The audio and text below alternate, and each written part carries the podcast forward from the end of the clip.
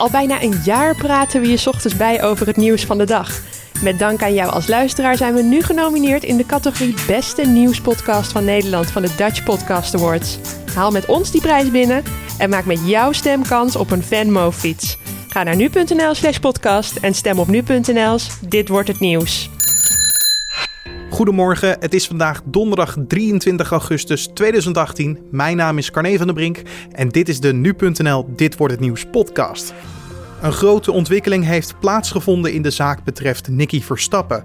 De politie is op zoek naar Jos Brech. De man houdt zich vermoedelijk ergens in Europa schel in de natuur. Uh, nu in de zomer is het voor hem natuurlijk makkelijker om, uh, om met weinig middelen van bestaan te overleven en zich schuil te houden.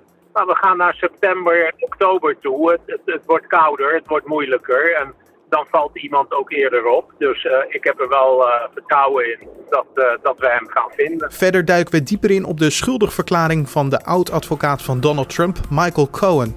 Maar eerst kijken we nu kort terug naar het belangrijkste nieuws van afgelopen nacht.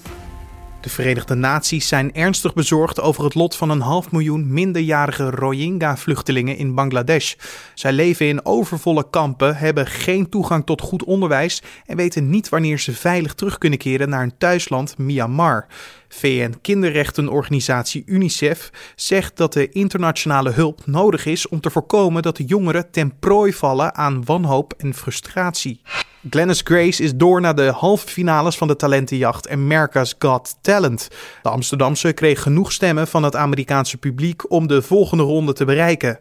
Na een live aflevering op dinsdag, waarin de Nederlandse het nummer Never Enough zong uit de film The Greatest Showman, was het grotendeels aan de kijker om te bepalen wie er een plekje krijgt in de volgende ronde van de talentenjacht. Grace zat bij de 5X waar het meeste op werd gestemd. De European Space Agency is erin geslaagd om de Aeolus-satelliet te lanceren. De data die de Aeolus gaat verzamelen zal onder meer bijdragen aan de verbetering van weersverwachtingen. De satelliet zal op zo'n 320 kilometer hoogte in een baan om de aarde gaan bewegen. En de satelliet zal meten hoe windsnelheden en windrichtingen veranderen op verschillende hoogtes. De data kan zo laag gaan als tot op het aardoppervlak.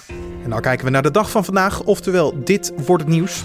De politie heeft woensdag bekendgemaakt een 55-jarige man te zoeken die wordt verdacht van betrokkenheid bij de dood van Nicky Verstappen. De 11-jarige jongen werd in 1998 seksueel misbruikt en vermoord tijdens een zomerkamp op de Brunsummer Heide. Collega Julian Dom sprak hierover met misdaadverslaggever Peter R. de Vries, die zelf ook bij de persconferentie aanwezig was. Op de persconferentie werd gezegd dat op 8 juni duidelijk werd dat er een één op één match was met de DNA-sporen aangetroffen op het lichaam van Nicky Verstappen. Maar waarom is er alsnog gewacht tot de 22e van augustus om hiermee naar buiten te komen? Er is gewacht omdat de politie in eerste instantie in alle stilte deze man wilde opsporen hem ook niet wilde alarmeren door daar uh, meteen aandacht in de media aan, uh, aan te schenken. En uh, men dacht dat men daar meer kans mee zou maken. Maar inmiddels heeft men moeten constateren dat, ze, ja, dat men hem niet heeft kunnen opsporen. En dus is er nu voor gekozen om gebruik te maken van de persconferentie en de aandacht van de media. In de hoop dat, ja, dat die massale aandacht ertoe zal leiden dat mensen met, uh, met tips komen waardoor die opgespoord kan worden en uiteindelijk uh, verantwoording aflegt en berecht wordt. Er wordt dus gezocht naar Jos Brech. Wat weet de politie momenteel over deze persoon? Nou, men weet uh, dat het om een man gaat die 55 jaar is. Die um, tot op vergevorderde leeftijd bij zijn moeder woonde. Die vrijgezel was. En die actief was in het scouting en in het jeugdwerk. Uh, je zou kunnen zeggen een beetje het uh, profiel van een, uh, van een pedofiel. Het is een man die ook op dat gebied een delict op zijn naam heeft staan. En um, daar komt bij dat hij zich in de loop der jaren door dat scoutingwerk heeft ontwikkeld tot een soort van survival specialist. Ja. Dat betekent dat hij, dat hij weinig middelen van bestaan nodig heeft om te kunnen overleven. En dat hij uh, kan leven met wat de natuur hem biedt. Dus uh, hij heeft geen telefoon, hij hoeft geen geld te pinnen om boodschappen te doen. Hij heeft ook geen auto. En dat maakt dat het uh, heel moeilijk wordt om hem op te sporen.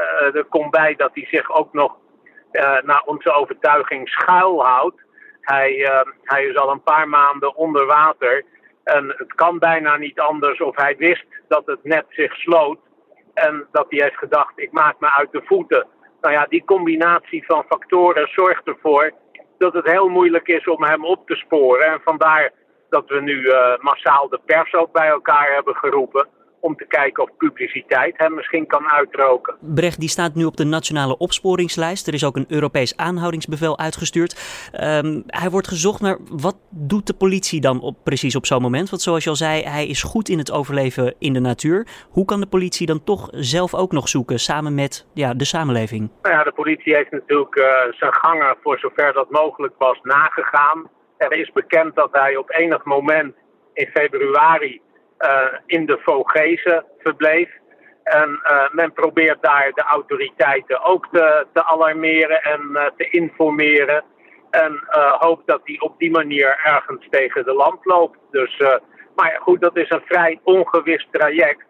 Maar op het moment dat je alles op alles zet, ja, zal hij toch een keer tevoorschijn moeten komen. nu in de zomer is het voor hem natuurlijk makkelijker om om met weinig middelen van bestaan te overleven en zich schuil te houden. Ja. Maar we gaan naar september, oktober toe. Het, het, wordt kouder, het wordt moeilijker en dan valt iemand ook eerder op. Dus uh, ik heb er wel uh, vertrouwen in. Dat, uh, dat we hem gaan vinden.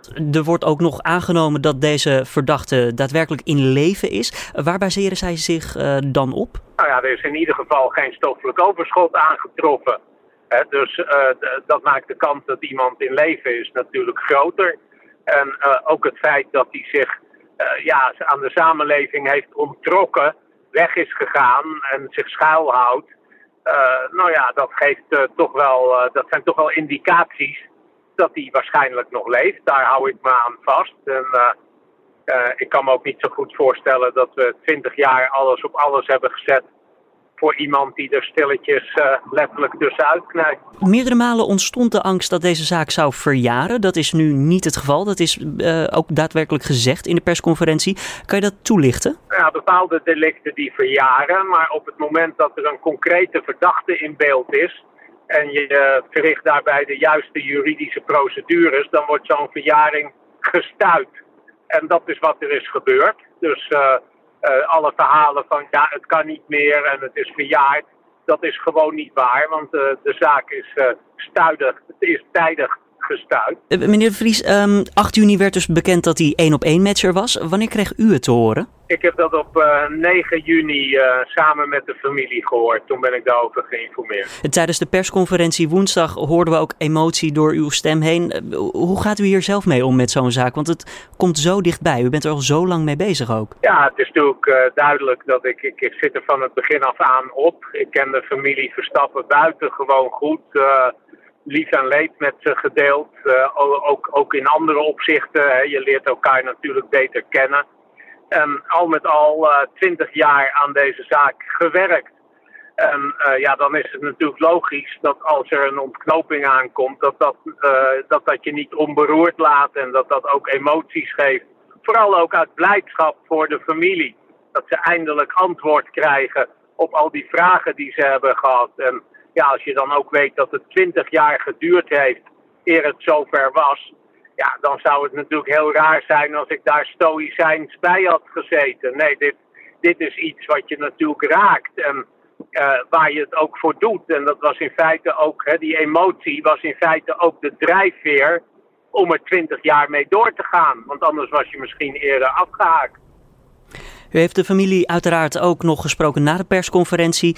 Um, hebben zij ook die hoop dat ja, deze man wordt gepakt, deze Jos Brecht? Ja, zij hebben zeker de hoop dat hij uh, wordt gepakt. Daar gaan we allemaal vanuit. Politie en justitie ook. En uh, nou ja, ik, uh, laat ik zeggen, ik hou mijn telefoon heel dicht bij me. Omdat ik nou ja, niet uitsluit dat dat belletje van hij is getraceerd wel eens eerder kan komen dan, dan iedereen denkt. Ja, als misdaadjournalist verwacht u zelf tips nog die binnenkomen op het privénummer wellicht? Ik krijg nog altijd tips binnen over deze zaak. Dat is nooit gestopt. En die worden allemaal heel zorgvuldig bekeken. Ik uh, bespreek die ook met uh, politie en justitie. Dus uh, iedereen die iets weet, die kan erop rekenen dat, dat, dat, dat dit optimale aandacht krijgt. Misdaadverslaggever Peter R. de Vries hoorde in gesprek met Julien Dom. Op nu.nl vindt u foto's van de gezochte Jos Breg. Mocht je informatie hebben over de verblijfplaats van deze man, dan kan je contact opnemen met de politie. Het telefoonnummer en een link naar het artikel op nu.nl met meer informatie vind je in de beschrijving van deze podcast. De voormalig advocaat van president Donald Trump, Michael Cohen, wil meewerken aan het Rusland-onderzoek van speciaal aanklager Robert Mueller. Cohen heeft bekend zwijggeld te hebben betaald aan pornoactrice Stormy Daniels en ook een voormalig Playboy-model heeft geld ontvangen. Dat gebeurde volgens de advocaat in opdracht van Trump, maar de naam van de president noemde hij niet expliciet.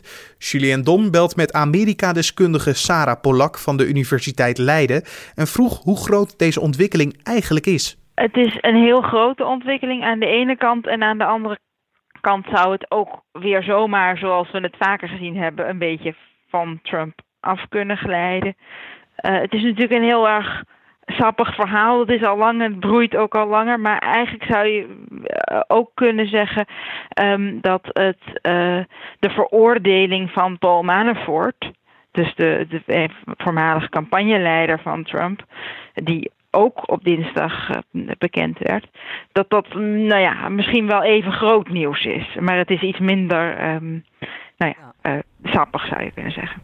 Ja, eh, want um, als, we, als we dan op dit moment nog eventjes bij Cohen houden. Hij heeft uh, onder meer toegegeven schuldig te zijn aan het breken van financiële regels rondom de campagne. Dat gebeurde volgens hem op een verzoek van een kandidaat. Enig idee waarom hij niet Trump bij naam noemt? Nou, achteraf heeft dus Michael Cohen zijn eigen kandidaat wel bevestigd dat Cohen daarmee op Trump doelde. Maar ik denk dat het, dat het een, een, een manier was om zichzelf als het ware een beetje in te dekken of een, een zichzelf de, de, zoveel mogelijk mogelijkheden voor zichzelf open te houden. Ja. Alles wat hij weet kan hem nog uh, van pas komen in het. Uh, nou ja, hij, hij moet zijn huid duur verkopen als het ware. Hij weet waarschijnlijk veel. Dus hij kan ook een belangrijk getuige zijn tegen bijvoorbeeld Trump of tegen andere. Um, ja, want over Trump gesproken, die is nu indirect dichter dan ooit tevoren onderdeel van dit onderzoek, lijkt het. Ja, dat is zeker waar. Dus in die zin, in die zin is dit een, een belangrijk moment. Het is nu heel inzichtelijk, ook voor. Um, de gewone krantenlezer die al die financiële deals en, en contracten misschien uh, nou ja, niet zoveel zal zeggen, is het heel duidelijk. Trump zijn advocaat heeft toegegeven dat hij in opdracht van Trump die um, vrouwen geld betaald heeft, expliciet met de bedoeling om de verkiezingsuitslag te beïnvloeden, wat niet mag. Dus dat is in die zin is het um, voor een heleboel mensen nu um, tastbaarder geworden dan het dan het ooit was. En dichter bij Trump persoonlijk. Ja, Trump die doet er nog steeds wel een beetje ja, over alsof het helemaal niets is. Hij noemt nog steeds een witch hunt en uh, hij maakt ook een grapje. Ik weet niet of u die tweet heeft gelezen van Donald Trump. If anyone is looking for a good lawyer, I would strongly suggest that you don't retain the services of Michael Cohen. Heeft, die, heeft Trump wel door wat er ja, op hem afkomt? Ja, maar dit is natuurlijk ook gewoon uh, buiten zijn controle. Het is natuurlijk uh, inderdaad een, een, een typisch Trumpiaanse uh, grappige tweet over Michael Cohen. Maar het, ook heel veel mensen viel het op die uh, um, dag en nacht hun Twitter in de gaten houden. Dat het zo lang duurde voordat Trump überhaupt reageerde. Ja, dus er zaten misschien wel een stuk of tien uur tussen, twaalf uur, zoiets. Ja, ja, en vervolgens heeft hij daar dan uh, vier tweetjes over. En dan, uh, dan nog geen kwartier later twittert hij weer heel iets anders over iets wat uh, op Fox and Friends was over een totaal andere zaak. Dus het, het, het is natuurlijk wel. Um, hij moet natuurlijk reageren op Twitter. Dat, dat, ja, dat kan bijna niet meer anders. Maar eh, ja, ik, ik proef er ook wel een soort van ja, machteloosheid in. Oké. Okay. Kunnen de Democraten deze zaak op een of andere manier in hun voordeel nog gebruiken? Bijvoorbeeld bij de midterms die in november plaatsvinden? Ja, nou wat je vooral ziet gebeuren, denk ik, is dat het, de mogelijkheid voor een impeachment, dus een afzettingsprocedure um, tegen Trump, dat wordt een steeds groter uh, verkiezingsissue. Op dit moment is het heel duidelijk door de verhoudingen in het congres dat er uh, geen impeachment aankomt, dat gewoon de politieke wil er niet is nu voor zo'n procedure. Um, maar stel dat de Democraten met een flinke meerderheid uh, dat zouden winnen, dan zou er wel een impeachment kunnen komen. En ja, dan is dit natuurlijk, dan, dan is dit natuurlijk een belangrijk, een belangrijk deel daarvan. Aan de ene kant zijn er al veel meer van dit soort dingen geweest die, waarvan je um, juridisch kan zeggen dat is een impeachable iets. Daar zou je is, dat... is, is er voor Trump sowieso nog een a way out om hier geen onderdeel meer van uit te maken? Om hier on, uh, ja, ongeschonden uit te komen? Ja, nou absoluut. Ik denk dat er uh, het vreemde is dat je, je, moet je altijd realiseren met een impeachmentprocedure. Dat is een politiek proces. Dus daar moet ook echt politieke wil zijn om dat te doen. Dus als de Democraten het huis, dus het Huis van Afgevaardigden, um, daar geen meerderheid krijgen, dan is sowieso de kans heel klein dat er een impeachmentprocedure zou komen. Eigenlijk niet heel.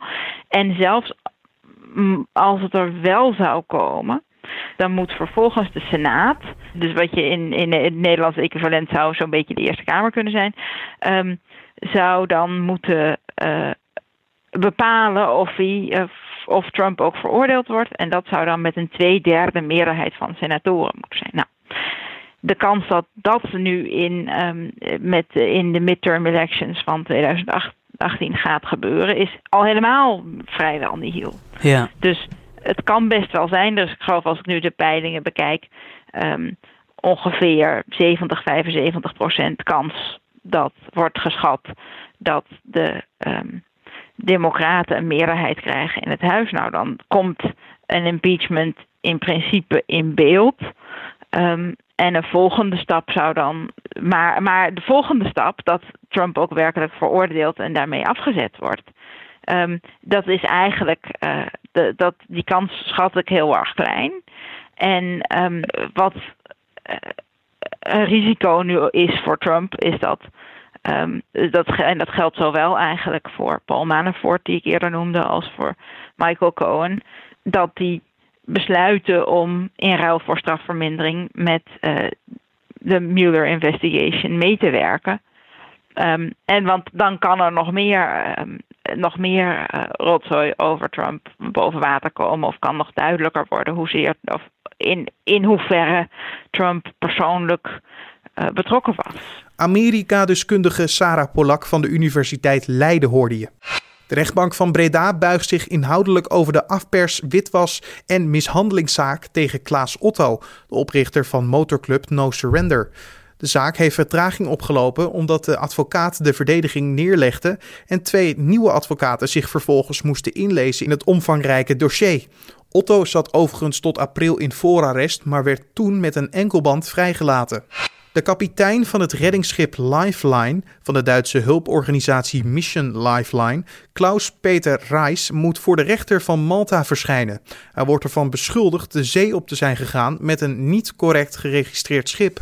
Nou kijken we waar onze collega's vandaag over schrijven.